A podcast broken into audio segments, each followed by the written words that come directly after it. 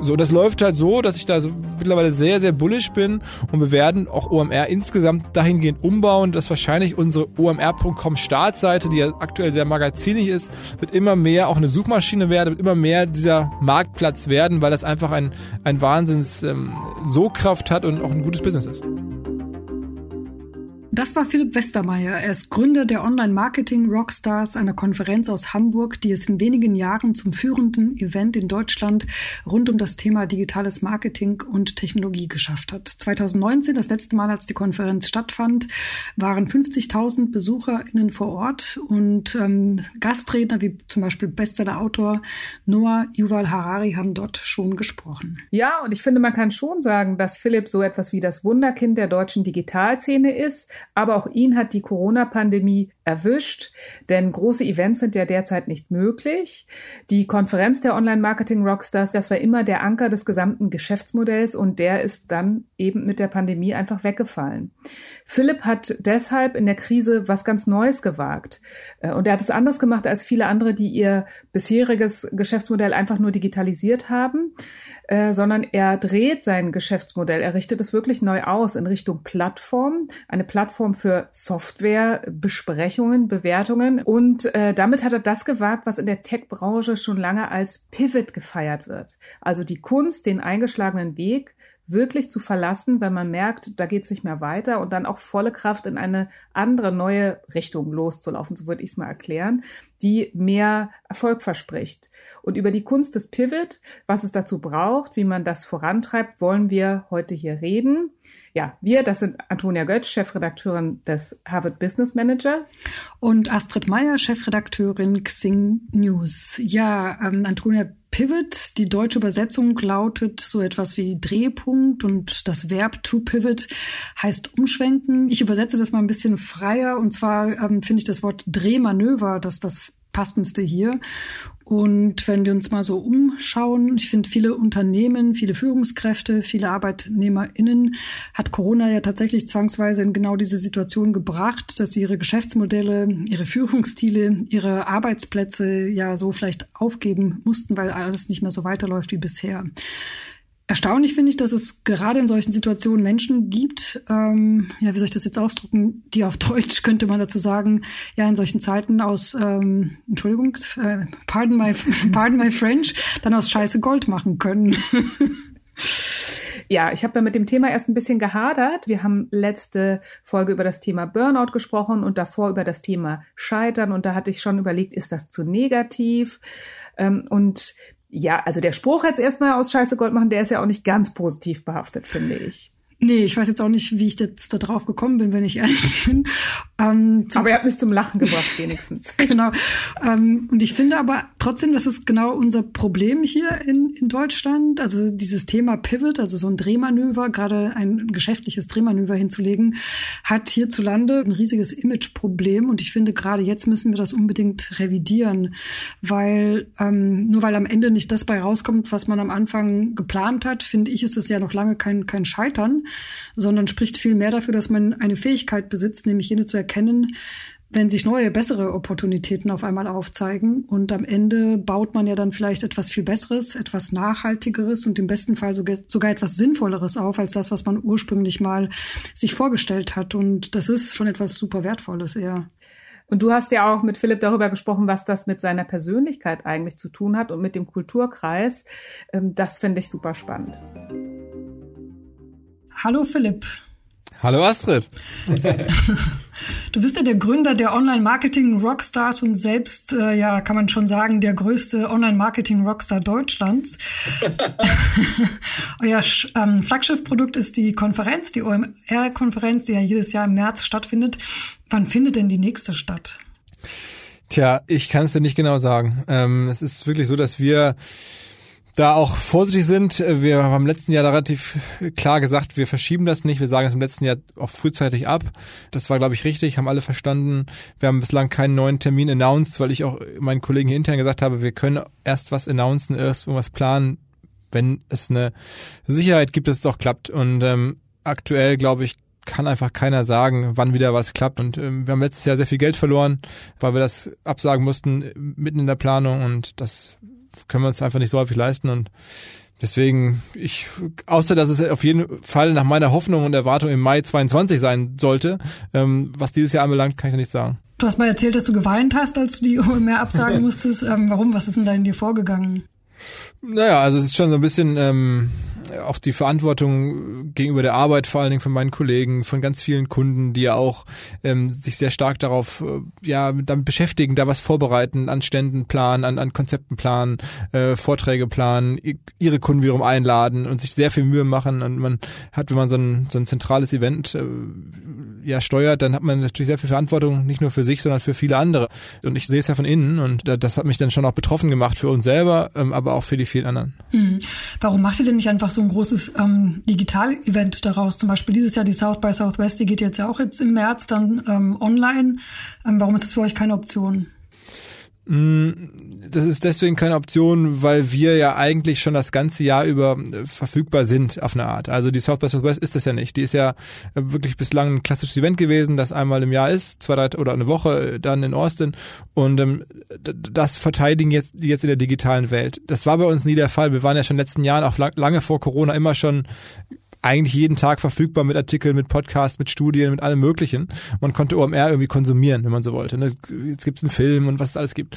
Und ähm, deswegen hätte es für uns jetzt, glaube ich, keinen großen Mehrwert gehabt, zu sagen, okay, wir sind jetzt nochmal an zwei Tagen extra doll präsent. Das wollte ich nicht, sondern ich wollte eher diese Denke weitergehen, wie kann man diese ganzjährige Präsenz, die wir ohnehin haben, ausbauen und was würde das gut ergänzen. Und da haben wir dann was anderes gefunden, an das ich mehr geglaubt habe, als zu sagen, wir machen das jetzt nochmal an, an zwei Tagen noch besonders doll. Mhm. Du hast jetzt gerade gesagt, du hast was anderes gefunden, woran du mehr glaubst. Ähm, was genau ja. ist das denn? Oder vielleicht nochmal vorher angefangen. Ihr habt ja insgesamt, glaube ich, so fünf verschiedene Umsatzsäulen. Das ist die, die mhm. Konferenz, mhm. das ist das Online-Magazin, würde ich das mal nennen.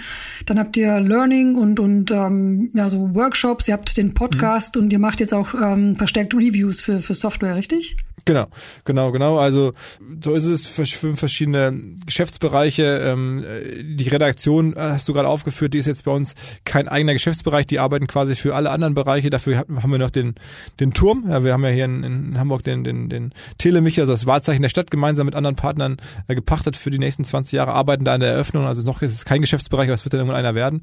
Und dann haben wir den Bereich Education, Podcast, Software Reviews ähm, und das hat das Live-Event. Man muss auch sagen, das Live-Event, liegt natürlich gerade brach wir sind aber in der Situation, dass wir die ganzen Kollegen, die da arbeiten, die sind aktuell hier in Hamburg unterstützend tätig beim Impfzentrum. Hier in Hamburg in den Messehallen wird ja das zentrale Hamburger Impfzentrum findet da ja statt und da dürfen wir ein bisschen mithelfen. Und so, das heißt, wir haben jetzt als neuen Bereich wirklich separat und deswegen Corona ähm, vor allen Dingen geschaffen den Bereich Reviews. Das ist die Idee. Ähm, generell war ja bei uns, als wir festgestellt haben, okay, wir müssen das Event absagen, wir zerschlagen das Event in seine verschiedenen äh, Teile und dieses Bündel, also ein Event ist so ein, so ein Produktbündel, äh, dieses Bündel brechen wir auf und, und entbundeln, das ist so der, der, der, der Fachterminus der, der, der Nerds. Ähm, und diese dieses Ent äh, Unbundling ähm, ist dann bei uns so, dass wir sagen, okay, ein Vortrag vom Event, der wird zu einem Podcast. Eine, eine Masterclass beim Event, die wird zu einer digitalen Masterclass, also bei uns im Bereich Education mehr oder weniger. Und dann gibt es diesen Bereich Messe. Wo geht denn die Messe hin in der digitalen Welt? Und da haben wir gesagt, okay, es ist halt keine ähm, zweitägige Messe in der digital mit so einem Avatar da irgendwie durch irgendwelche digitalen Hallen läufst, sondern es ist halt so, digital ist ja per se 24-7. So ist ja digital gedacht. Du musst ja eigentlich, der Vorteil ist ja, du bist permanent verfügbar und irgendwie, das ist ja ein, ein ganz wichtiges Element von digital. Und wie schafft man das? Und was, ist, was macht eine Messe aus? Du gehst zu einem Stand und informierst dich in unserem Fall über Software, das ist das, was bei uns gezeigt wird, ähm, tauschst dich aus mit den, mit dem Verkäufer, mit anderen auf dem Stand über die Software, über die Features, guckst, was die anzubieten haben, all das. Und ich glaube, genau dieses Element kriegt man halt 24-7 ähm, in die digitale Welt über eine Review-Plattform. Also man legt halt Profile an, wo sich, wo wir ungefragt alle Software, Business-Software, die Firmen einsetzen, von HR-Software über Marketing-Software bis zu Payment-Software, einfach auflisten und sagen, diese Tools gibt es und dann halt unsere Community, unsere Messebesucher bitten, die Tools, die sie schon kennen, weil sie in ihren Unternehmen selber meinetwegen Shopify nutzen oder weil sie irgendwie Zoom nutzen oder oder oder Teams oder oder was auch immer es ist, ähm, das zu bewerten. Und darüber stellen wir eine Relevanz her und so dass halt andere Leute gerade kurz bevor sie eine eine Business Software äh, kaufen, kommen sie halt bestenfalls zu uns und informieren sich mal, was denken andere Menschen über die Software, die ich jetzt vielleicht gerade kaufen will, über, über die Kategorie. Welche, welche Software ist in der Kategorie die beste, offensichtlich. Ähm, Und diesen Austausch, diesen Marktplatz wollen wir jetzt in der digitalen Welt herstellen. Und da haben wir jetzt über 500 Tools live, 6.000, 7.000 Bewertungen. Das läuft jeden Tag neu hoch. Es kommen neue Bewertungen dazu. Und wir wollen die Anlaufstelle sein, ähnlich wie eine Messe, nur halt in der digitalen Welt. Bevor du was kaufst, bevor du sagst, ich gehe jetzt und mache das Investment als Firma wohlgemerkt oder als Firmenentscheider äh, in eine Marketing Cloud oder in eine, äh, in eine E-Mail-Marketing-Software, in eine Shop-Software, gucke ich mal nach, was bei OMR Reviews da gerade so. Und das läuft halt so, dass ich da so mittlerweile sehr, sehr bullish bullish bin und wir werden auch OMR insgesamt dahingehend umbauen, dass wahrscheinlich unsere omr.com Startseite, die ja aktuell sehr magazinig ist, wird immer mehr auch eine Suchmaschine werden, wird immer mehr dieser Marktplatz werden, weil das einfach ein, ein Wahnsinns ähm, So-Kraft hat und auch ein gutes Business ist. Mhm. Ähm, also bullish, wenn ich dich richtig verstehe, dann willst du sowas wie so eine Art Amazon für, für Reviews werden, also wenn es der Platz ist. Und was heißt denn bullish? Also was erhoffst du dir davon in, in Umsatz und ja, ähm, also, Wachstum? Also wir werden damit in diesem Jahr, da, da führt eigentlich jetzt schon fast kein Weg dran vorbei, ähm, mittlere äh, siebenstellige Umsätze mitmachen. Ähm, und das ist natürlich digitale Umsätze. Das heißt, der Hauptkostenpunkt sind da unsere Gehälter. Wir haben da jetzt schon ungefähr 20 Leute, werden wahrscheinlich Ende des Jahres in dem Bereich eher Richtung 40, 45 Leute sein, ähm, die das machen. Das ist dann halt auch, wo wir noch Marketingausgaben haben, jetzt äh, noch nicht äh, voller Blüte profitabel. Das kann es in den nächsten Jahren werden, sodass wir vielleicht im 2022 mit dem Reviews-Business oder vielleicht auch erst 23 ein Niveau erreichen, wo wir sagen, okay, dieses Business ist eigentlich jetzt das größere Business, auch jetzt dann in Wirtschaft, in, Eckzahlen, als es das Festival, das gesamte Festival ähm, war oder dann vielleicht auch wieder ist. Ich glaube, dass es dann natürlich, wenn man da jetzt aus einer Investorenbrille drauf guckt, das ist, ist erstmal mir egal, weil ich bin ja ein Unternehmer, aber wenn man als Investor drauf guckt, ist es vielleicht sogar noch ein bisschen mehr wert, weil es halt einfach digitale Geschäfte sind und weil es halt jetzt nicht mehr dieses Klumpenrisiko zwei Tage im Jahr sind und weil man da jetzt nicht mehr einen riesen Umsatz machen muss, um ein bisschen was übrig halten zu können, sondern weil es halt einfach ein schön durchlaufendes Business ist, wo man klar planen kann und was ein bisschen besser greifbar ist und auch ein bisschen vielleicht moderner ist, wenn man so will. Mhm. Also für mich klingt das fast nach einem clevereren und besseren und zukunftsträchtigeren Geschäftsmodell als das, was ihr davor gemacht habt. Also würdest du sagen, dass es für euch ähm, so eine Art Pivot schon ist? Das ist sicherlich ein großer Pivot auf jeden Fall. Also wobei natürlich bei uns auch ganz klar, ich mache das Event unglaublich gerne. Da spielen auch andere Sachen eine Rolle. Ist, da, ist natürlich nochmal was emotionaleres, so ein Event zu machen mit den Konzerten, die Menschen zusammenzubekommen und dann da gemeinsam wenn man so will, zu arbeiten und zu feiern. Das lässt sich tatsächlich nicht direkt vergleichen, aber ich habe immer gesagt, wir werden oder haben letztes Jahr viel Geld verloren. Wir werden auch, je nachdem, wie es dieses Jahr ausgeht, wahrscheinlich nicht in dem Maße das Geld verdienen können mit unseren Stammgeschäften, wie wir das in den letzten Jahren konnten. Wir sind jetzt ja kein, kein Riesenkonzern, ne? aber das heißt, es ist schmerzhaft. Ähm, aber die Idee ist halt was, was zu bauen, was dann halt langfristig einen hohen Wert hat, also ein Asset zu schaffen und auch nicht jetzt kurzfristig zu, in die, die, die, sozusagen den, den Weg zu gehen, zu sagen, wir versuchen jetzt ganz viel Umsatz kurzfristig zu sichern und jetzt irgendwelche sinnlosen Sachen reinzuziehen und machen dann da irgendwelche Digital-Events, an die wir selber gar nicht glauben, nur weil wir da irgendwie Umsatz vielleicht irgendwie einmal vereinnahmen können oder das wollen wir nicht. Wir wollen das verkaufen, an das wir wirklich glauben und das wird auch hoffentlich bald wieder ein Event sein. Aktuell ist es halt nicht möglich und deswegen ja, also müssen wir da geduldig sein und müssen da ein bisschen auch das aushalten. Und die Belohnung ist hoffentlich im nächsten Jahr oder vielleicht sogar schon Ende diesen Jahres oder Mitte nächsten Jahres, das kann man jetzt nicht ganz genau sagen, dass wir da ein Geschäft haben und sagen, wow, was für ein cooles neues Geschäft, fast eine eigene Firma oder wahrscheinlich sogar eine eigene Firma mit, mit, mit 40, 50 Leuten, die dafür arbeiten, die mit dem Festival gar nicht so viel zu tun hat. Und die auch davon lebt, dass wir Beziehungen haben, dass wir die Redaktion haben, dass wir die Marke haben, ganz klar. Aber die vielleicht sogar dann noch stärker werden kann, wenn dann auch ein Festival zurückkommt und wenn man dann verschiedene von unseren äh, Vendoren, die auf der Plattform sind, dann auch vielleicht noch zusätzlichen Stand anbieten kann. Mhm. Mm, was gehört denn dazu, dass du, also dass man so einen Schritt in eine eigentlich nicht geplante Richtung ähm, geht? Ist das jetzt ähm, vornehmlich Mut oder wie, oder war das jetzt einfach nur die Not bei euch? Also es war sicherlich auch ein bisschen die Situation, das muss man schon fairerweise sagen. Also ähm, ich hatte immer schon überlegt oder bin ja immer schon dabei zu überlegen, wie kriegt man OMR weitergebaut, was kann man noch an die Plattform dran bauen. Und aber so ein Modell von dieser Komplexität, wo wir ja unsere Vertriebsressourcen, unsere Technikressourcen, unsere Marketingressourcen, unsere ganze Kommunikation, also ich spreche ja gerade auch von der Startseite und allem, dermaßen jetzt verschieben können das ist nur jetzt in der Notsituation am Ende auch möglich gewesen. Das ist sozusagen das Beste, was man aus der Notsituation vielleicht machen kann, ist zu sagen, okay, ähm, wir, wir haben jetzt halt ganz viele Leute, die oder auch ganz viele Gewerke, die jetzt frei sind, abseits von den reinen Produktionskollegen, sondern auch von Marketing, von Kommunikation, von Vertrieb. Ähm, lass uns jetzt diese Chance nutzen, dass wir jetzt vielleicht mal 18 Monate haben, wo wir gar kein Event planen können und auch das auch niemand erwartet und, und so. Und ich auch Zeit habe mich drum zu kümmern, weil ich einfach jetzt de facto nicht über ein Event sprechen kann. Und das erwartet keiner, das will, auch keiner hören gerade. Und deswegen ähm, ist das so, sind da verschiedene Sachen zusammenzukommen. Ich muss also die Antwort in kurz ist wenn es das Corona nicht gegeben hätte, hätten wir sicherlich diese Plattform mit der Vehemenz und mit dem Fokus einfach nicht aufbauen können. Es gibt ja so regelrechte Pivot-Virtuosen, würde ich mal sagen. Also einer, der mir einfällt, ist ähm, Stuart Butterfield. Der wollte eigentlich immer so eine Online-Spiele-Community gründen.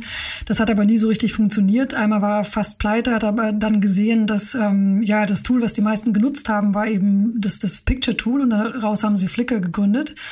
Und beim zweiten Mal wollte er wieder ein Online-Community-Spiel ähm, aufbauen, hat dann aber auch wieder, glaube ich, äh, kein Geld mehr von den Investoren gehabt. Das, das Produkt hat nicht geklappt, aber hat gesehen, dass die Kunden das, die, die Chat-Funktion genutzt haben und hat dann Slack daraus gegründet.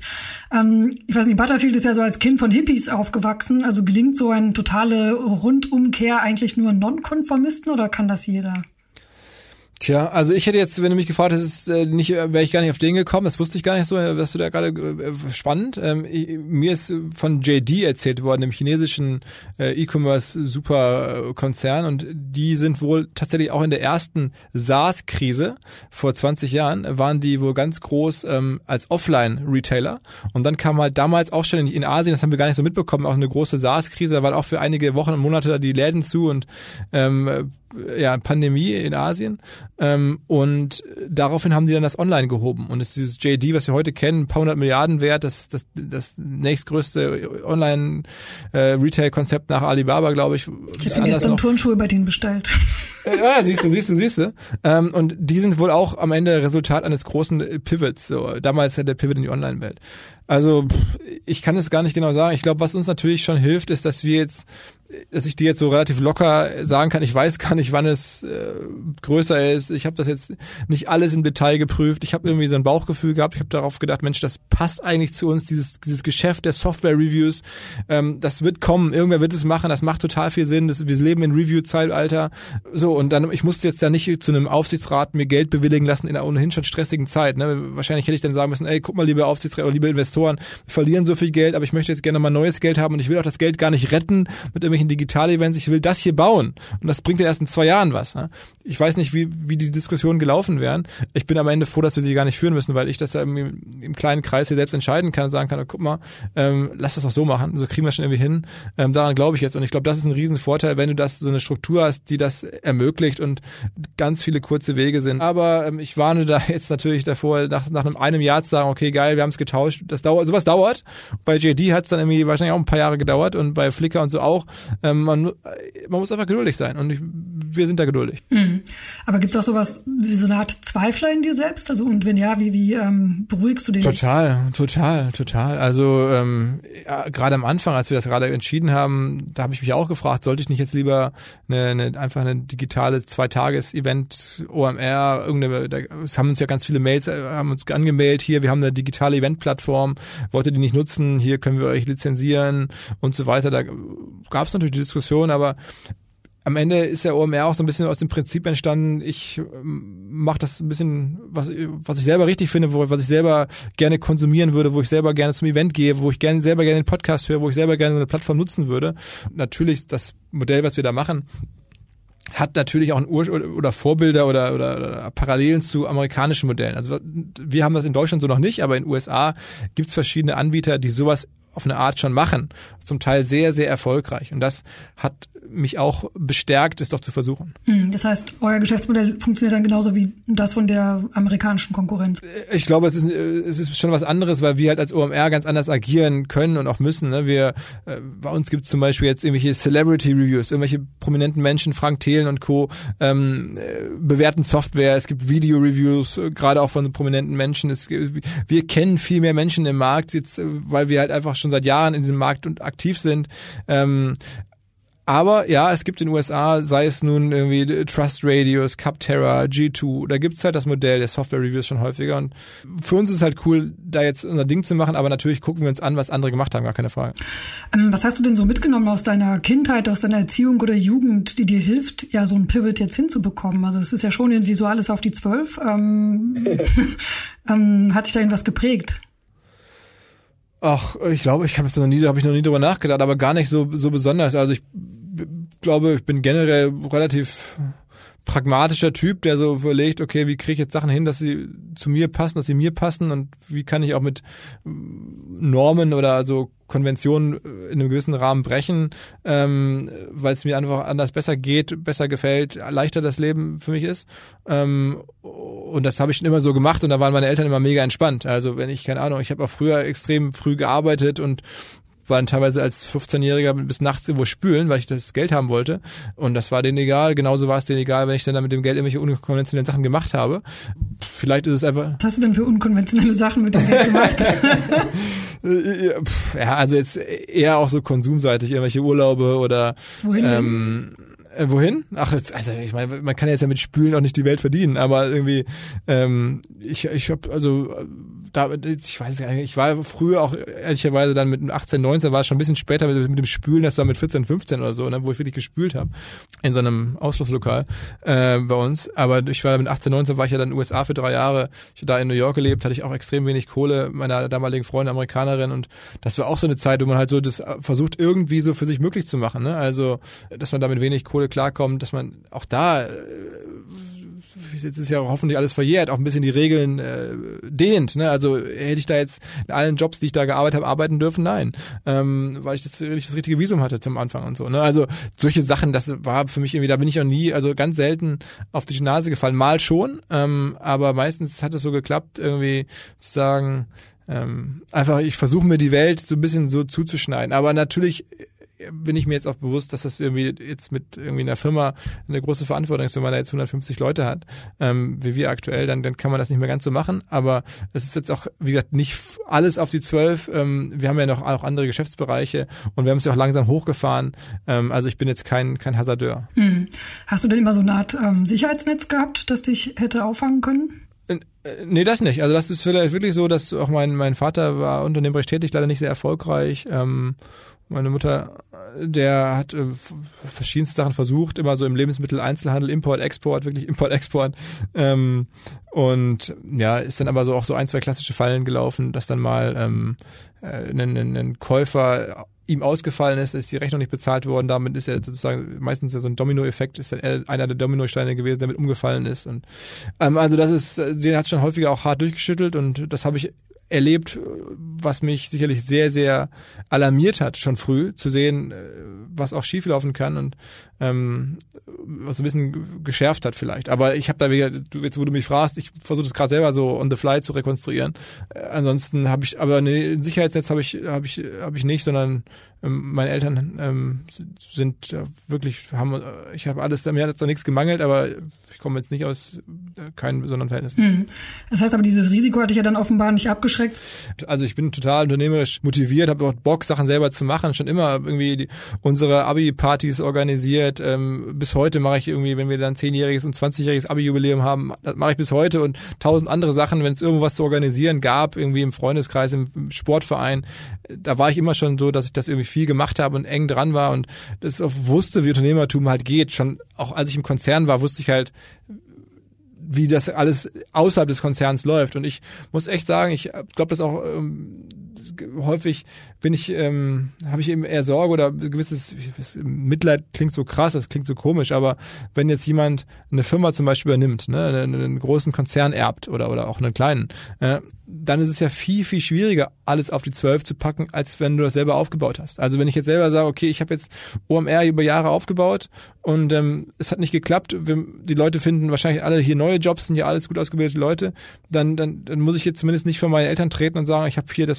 Familienerbe kaputt gemacht, sondern dann werde ich mir selber irgendwie einen Job suchen und sehen, dass ich wieder irgendwo klarkomme. Und so wäre das dann. Und das ist natürlich am Ende ähm, eine bessere Situation als halt das andere, wo du sagst, ich habe jetzt so eine Verantwortung für Generationen und es wird eigentlich erwartet, dass ich das weiterreiche ne? und ausbaue oder so. Und, und das ist ja teilweise auch dann in, in den Zeiten jeweils auch gar nicht so einfach möglich, ne? wie das vor vielleicht vor 40 Jahren war. Der, der, der Großvater, der es noch aus der Ferne betrachtet und der es selber mal erlebt hat, der hat das zu anderen Zeiten erlebt, als der Enkel, der es jetzt machen muss und so. Also da bin ich total froh, dass ich in dieser ganzen äh, Thematik gar nicht drin bin, sondern dass ich sage, wenn es halt nicht klappt, jetzt unser Pivot oder irgendwas, ich irgendeinen Fehler mache, dann muss ich das auch noch nicht mehr Investoren erklären, sondern eigentlich nur hier in einem ganz kleinen Kreis von Leuten ähm, und, und halt schlimmstenfalls Mitarbeitern, die sagen, ich habe darauf gezählt, jetzt habe ich keinen Job mehr. Also ich will das nicht hoffen und es ist äh, auch für mich nicht, bin ich sehr paranoid, dass es nicht passiert, aber ich habe zumindest nicht diesen generational pressure. Hm. Jetzt ähm, fußt ja die deutsche Wirtschaft mehr oder weniger auf diesen, ja, schon auf Mittelstand und auf Familienunternehmen. Ähm, kann es daran liegen, dass der Pivot, wie ich finde, in Deutschland schon irgendwie ein Imageproblem hat, weil das ja dann sehr schnell mit dem Thema Scheitern assoziiert wird, weil am Ende kommt ja nicht das raus, was man geplant hatte. Ja, ja, also wenn man das jetzt so, ne, unser Gespräch so verfolgt, äh, ich äh, gucke mir gerade selber an, was ich da gerade erzählt habe, so spontan auf deine Frage, dann erscheint mir das jetzt irgendwie erstmal plausibel, dass es wirklich für jemanden, der jetzt in der vierten oder dritten Generation ein, ein größeres Unternehmen übernimmt, nicht so einfach ist zu sagen, oh, das war jetzt in den letzten, letzten 80 Jahre ganz cool, aber jetzt machen wir alles anders. Selbst wenn dieses anders richtig ist und auch vielleicht zwingend ist. Es gibt ja da, man, man, man traut sich ja nicht so einfach. Es gibt ja dann auch irgendwelche äh, ja, Vorfahren, die das noch äh, lebendig erleben und sagen, bist du denn wirklich sicher? Und Junge, was tust du da? Und auch Mitarbeiter, die schon vor 30 Jahren dabei waren, wird sicherlich geben, die sagen, das haben wir noch nie hier so äh, gemacht. Warum kommt jetzt der Junior um die Ecke und will das machen? Also ich glaube schon, dass es ähm, auch in Familienunternehmen ähm, wirklich für den, der, für die ein, zwei, drei Personen, die das am Ende entscheiden müssen, wahnsinnig schwierig ist, so zu pivoten. Da habe ich schon ganz, ganz großen Respekt vor und wie gesagt, bin froh, dass ich in der Situation nicht bin. Mhm.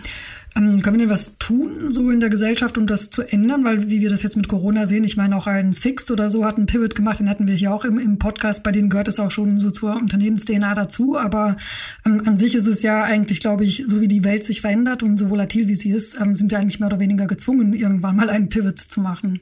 Ich glaube, man muss halt den, den Kommunikationsraum schon mal vorbereiten, dass möglichst viele Leute ähm, das akzeptieren und das auch wissen, dass sowas nötig ist, dass eher die Frage sich umkehrt und so, warum macht ihr denn keinen Pivot als, hups, was macht ihr denn da? Weißt du, wenn man so ein bisschen diesen Spirit reinbekommt, ähm, dass, dass halt äh, so dann Mitarbeiter, die seit 30 Jahren dabei sind, von denen ich gerade sprach, dass die sich eher wundern, wenn alles beim Alten bleibt, ne? Und sagen, das kann doch gar nicht sein, hey, die, die, die neue Führung, die muss doch eigentlich mehr machen. Wenn das der Spirit wäre, wäre es, glaube ich, besser, als wenn der Spirit ist, wie er jetzt ist, was so was macht ihr denn da und das ist das wirklich richtig? Und ich glaube, das ist eine ganz große Kommunikationsfrage. Wie nimmst du denn deine eigenen Mitarbeiter jetzt mit auf diese Reise? Ich meine, ihr seid jetzt ein relativ junges Unternehmen, kann ich mir vorstellen, dass es nicht so ein Thema ist, aber so ein paar Zweifler wird es ja vermutlich auch geben, oder? Ähm, ja, wobei ich glaube, es ist so ein bisschen wie bei bei Six auch. Ne? Als die das gemacht haben, da gab es halt irgendwie auf einmal sowas in den ganz frühen Zeiten wie wie Car2Go oder oder MyTaxi, wie es damals hieß. Auf einmal war so Leihwagen, hey, da kannst du dir ein Auto leihen. Das ist einfach in der App, da sieht man wirklich als jemand, der da drin steckt, auf einmal das Geschäft ist ja jetzt anders. Das machen die jetzt ja. Also das nächste, der nächste Knopf, der in der MyTaxi-App kommt, ist halt der Leihwagenknopf. Das, ist, das, so, das war denen halt klar und der müssen wir selber sein, sonst, sonst sind wir raus als Leihwagenanbieter. Und das ähm, war bei uns natürlich jetzt vielleicht noch drastischer so, dass ich den Leuten sagen sollte, hey, guck mal, wir haben kein Event mehr. Wir können es, es ist dann nicht mehr mein Wunsch, dass wir es nicht machen können. Wir, es, wir dürfen es nicht machen. Also äh, da bin ich natürlich jetzt in der glücklichen Situation, dass wir deutlichere Argumente kaum, kaum haben konnten. Ähm, und äh, auch ehrlicherweise, das ist auch da wieder so ein Vorteil, jetzt als junges Unternehmen äh, hoffentlich jetzt, ich habe das ja noch erlebt, als wir hier null waren, als ich alleine war. Also das ist ja bei Gründern so zwangsläufig. Und jetzt sind wir halt irgendwie 150. Das heißt, das ist, glaube ich, für die Leute viel schwieriger, jetzt mir zu widersprechen und zu sagen, guck mal, du hast da den, die falsche Idee, weil ich jetzt ja erstmal das dahin bekommen habe, dass wir schon mal so groß geworden sind. Das heißt, man hat da ein viel höheres Vertrauen jetzt in mich und deswegen davon profitiere ich, als wahrscheinlich bei jemandem, der jetzt in dritter Generation, weil er es geerbt hat oder weil er als angestellter Manager jetzt irgendwo geheiert worden ist, von irgendeinem Personalberater empfohlen. Die sind natürlich viel, viel ähm, angreifbarer, auch intern, ähm, als jetzt so ein Gründer. Und das siehst du ja auch bei den großen Digitalfirmen. Also so ein, so ein Amazon, jetzt mal um die, in die oberste Schublade reinzugreifen, Jeff Bezos, da hat keiner gesagt, bist du da wirklich sicher, Jeff? Und so, du, du, du hast da nicht so richtig Ahnung. Äh, das war irgendwie klar, dass der Typ richtig Ahnung hat, dass der das Monster-Instinkt hat. Andersrum siehst du es halt auch, wenn Firmen, da der Gründer zu schnell raus ist, dann ist es häufig so, ja, okay, wer gibt da diese Sicherheit rein? Und, und ich versuche einfach jetzt ohne, dass ich das absichtlich mache oder darauf viel drüber nachdenke, einfach die Sicherheit zu geben, hey, komm, wir haben in den letzten Jahren äh, die meisten Abzweigungen irgendwie gut getroffen, lass es weiter so machen. Mhm. Ich würde gerne zum Schluss so ein bisschen einen Blick in die Zukunft ähm, wagen mit dem mit der Pacht des Hamburger Fernsehturms. Habt ihr euch ja schon auf einen längeren Zeitraum verpflichtet. Ähm, angenommen, das Review-Geschäft geht total ab, so wie du es dir vorgestellt hast, vielleicht noch viel besser. Was passiert denn dann mit dem Turm? Was macht ihr dann noch damit? Ach, also äh, der Turm ist, ähm, ich glaube, unabhängig von allen anderen Sachen, da sind wir auch nicht die Einzigen. Wir machen das ja zu dritt äh, mit der Messe Hamburg und ähm, mit der äh, Hamburger Immobilienfirma ähm, äh, Home United von, von Tommy Kareizer, einem auch hier stadtbekannten Unternehmer, sehr erfolgreich ähm, im Immobilienbereich. Und da ist die Idee, dass wir, da gibt es zwei Etagen und unten wird einem Sockel ein neues Restaurant gebaut, ein neuer Eingangsbereich gebaut und dass wir das dürfen wir betreiben. Äh, da wird sicherlich eine Eventfläche sein, da wird auch eine Touristenfläche sein, wo halt Leute von oben runter gucken können, da oben äh, was essen und, und trinken kaufen können. Und Gleichzeitig wird es Flächen geben, die man als Firma oder als ja wer auch immer mieten kann, die wir auch ganz bewusst ähm, Leuten in der Stadt zur Verfügung stellen wollen, die das vielleicht nicht bezahlen wollen, Kitas, Altenheimen und sonst was. Also das soll so die Idee sein, diesen Turm ein Stück weit zu öffnen für die Stadt, für alle. Natürlich als wirtschaftliches Modell äh, und und äh, in Abstimmung mit dem Eigentümer der der Deutschen Telekom und ähm, das ist der Plan und der hat eigentlich mit dem, was bei OMR passiert, eben jetzt nichts zu tun. Also dass das ähm, das einzige, was dann vielleicht ist, dass wir, wenn wir versuchen natürlich unser Know-how, wie man Sachen inszeniert, wie man Sachen auch digital verlängert und Instagram und so, dass wir das versuchen da reinzubringen, ist ja auch klar. Ähm, und dass wenn dann das OMR-Festival eines Tages wieder stattfindet und dann der Turm auch eines Tages aufhat, das dauert ja noch bis, bis mindestens 23, bis der aufmacht dass wir dann vielleicht da mal für ein paar Tage lang das verbinden können, aber das, das wird man mal, dann mal sehen. Tja, dann hoffe ich, dass es auf alle Fälle so kommt, dass wir uns dann alle nur, äh, 2023 im Turm sehen. Ähm, und ja, vielleicht, also bitte schon eher. Also sehen können wir uns schon eher, aber im Turm dann 23. Ja, vielen Dank, Philipp, für das Gespräch. Super gerne. Danke dir fürs Interesse, Astrid. Ja, ich wusste gar nicht, dass Philipp als Jugendlicher auch schon mal Teller gespült hat, also so ein kleiner Nebenjob, wie wir ihn alle mal hatten. Und darum geht's ja irgendwie auch, dass wir uns alle ähnlicher sind, als wir manchmal glauben und dass wir eigentlich auch alle die Chance haben, aus Notsituationen etwas Gutes zu machen, wenn wir den Mut dazu aufbringen. Genau, also Mut gehört schon dazu, keine Frage. Aber wenn ich länger über dieses Thema nachdenke, oder ich habe das auch getan in den letzten paar Wochen, dann finde ich es Mut nicht alles. Also wir können schon selbst etwas dafür tun, dass wir im Auge des Sturms, also wenn so eine Krise bei uns bricht, ein Problem, dass wir dann nicht erstarren, sondern genau prüfen, was genau läuft denn hier nicht gut und gibt es vielleicht Elemente, einzelne Gesichtspunkte an meinem Geschäftsmodell, an meinem Produkt, die aber eigentlich gut laufen, also die bei den Kunden und Kundinnen gefragt sind, die ich aber vielleicht bisher nicht so beachtet habe, weil ich ähm, ja einen ganz anderen Fokus hatte. Ja, und auch da finde ich, das hatte ich ja mit, mit Philipp ja auch so angesprochen, äh, sind wir, finde ich, auch sehr deutsch. In dem Valley, aber auch in China und in anderen Kulturkreisen in Israel ist diese Mentalität in diesem Punkt, finde ich, eh ganz anders und auch schon viel weiter. Also du kannst ja auch in, in Stanford und wo auch immer Kurse und Vorträge ähm, dir anhören über die Kunst des Pivots und dort schämt sich niemand, weil er oder sie am Ende einen anderen Weg gegangen ist. Natürlich, solange dann am Ende dann doch der Erfolg ähm, kommt. Ja, aber für mich war das jetzt auch nochmal ganz wichtig zu sehen und zu hören, dass die geglückten Drehmanöver über die ihr gesprochen habt, wie zum Beispiel bei Slack oder bei JD.com, die basieren ja alle darauf, dass der Gründer oder die Gründerin darauf geachtet haben, was ihre Nutzerinnen und Nutzer wirklich wollen. Genau, das ist der springende Punkt. Also wir sagen ja so oft oder viele Unternehmen sagen immer und schreiben es sich auf die Homepage, dass sie nutzerzentriert sind und früher hieß das der Kunde ist König. Heute heißt es Customer Obsessed. Aber ich finde, wenn du dich mal so umschaust, solche Unternehmen ähm, gibt es am Ende dann doch nur ganz wenige und ähm, ja, Notsituationen, Druck, zu wenig Geld zu haben, zu wenig Zeit. Das ähm, alles kann schon ein ziemlich wunderbarer Katalysator sein, um die echten Nutzerbedürfnisse zu erkennen. Und ja, das wird ja auch gerne als Methode benutzt, eben Mangel an Ressourcen, Mangel an Zeit, um die Innovationskraft zu steigern. Erst vor kurzem habe ich ein Brainstorming gemacht mit einer Gruppe. Da haben wir uns auch vorgestellt, wie das wäre, wenn wir für unseren Prototyp nur 10 Euro zur Verfügung hätten. Und das ähm, steigert die Innovationskraft. Und da fällt mir ein, Not macht erfinderisch. das finde ich jetzt tatsächlich auch ähm, noch mal besser als aus Scheiße Gold machen. Abschließend dazu noch ein ganz äh, gutes Wort von Simon Simic, der Bestseller-Autor. Sein Plädoyer für Infinite Mindset versus Finite Mindset. Also endliche und unendliche Spiele. Das hatten wir ja auch schon in der letzten Folge angesprochen und da knüpft es hier nochmal gut an, finde ich. Es geht nicht darum, einfach nur das nächste Quartal zu gewinnen oder den einen Wettbewerber zu besiegen, sondern wirklich darum, ähm, das Leben oder die Wirtschaft als unendliches Spiel zu begreifen mit immer wieder neuen Möglichkeiten. Und ich glaube, wenn man mit so einem Mindset rangeht, wie Philipp das ja auch offensichtlich tut, dann ergeben sich immer wieder neue Chancen. Absolut. Unendliches Spiel, Not macht erfinderisch. Das gefällt mir. Also, dass wir hier mit einem positiven, uh, on a positive note, wie man das auf Englisch sagt, rausgehen aus dem Podcast. Und Antonia, was hast du denn heute als Hausaufgaben für uns mitgebracht?